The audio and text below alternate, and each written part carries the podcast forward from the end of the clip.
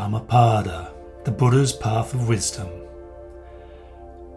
The Mind.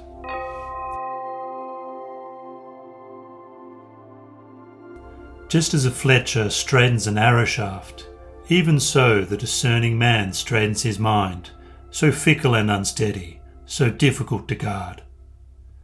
As a fish, when pulled out of water and cast on land, throbs and quivers, even so is this mind agitated.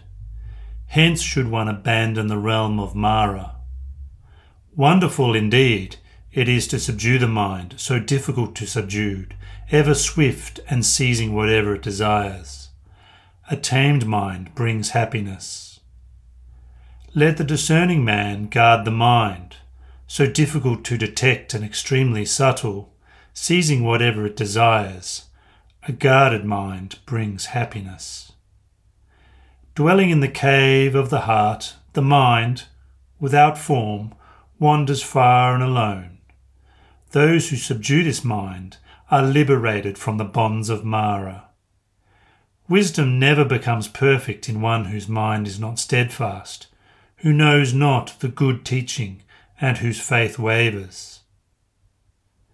There is no fear for an, awake, an awakened one whose mind is not sodden nor afflicted, and who has gone beyond both merit and demerit.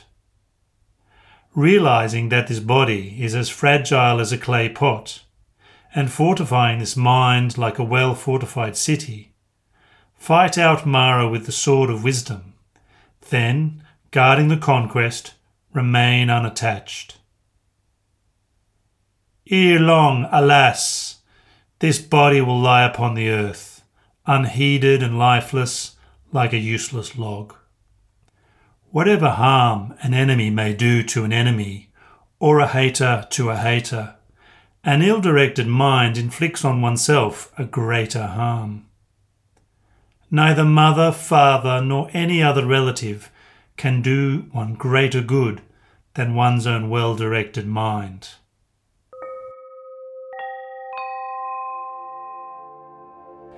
This text has been translated by Acharya Buddharakkhita and is available on suttacentral.net. The Buddha's Wisdom podcast is a production of the Everyday Dharma Network. You can find out more about the Buddha's Wisdom podcast by clicking on the links in the description below. May you all find happiness and peace.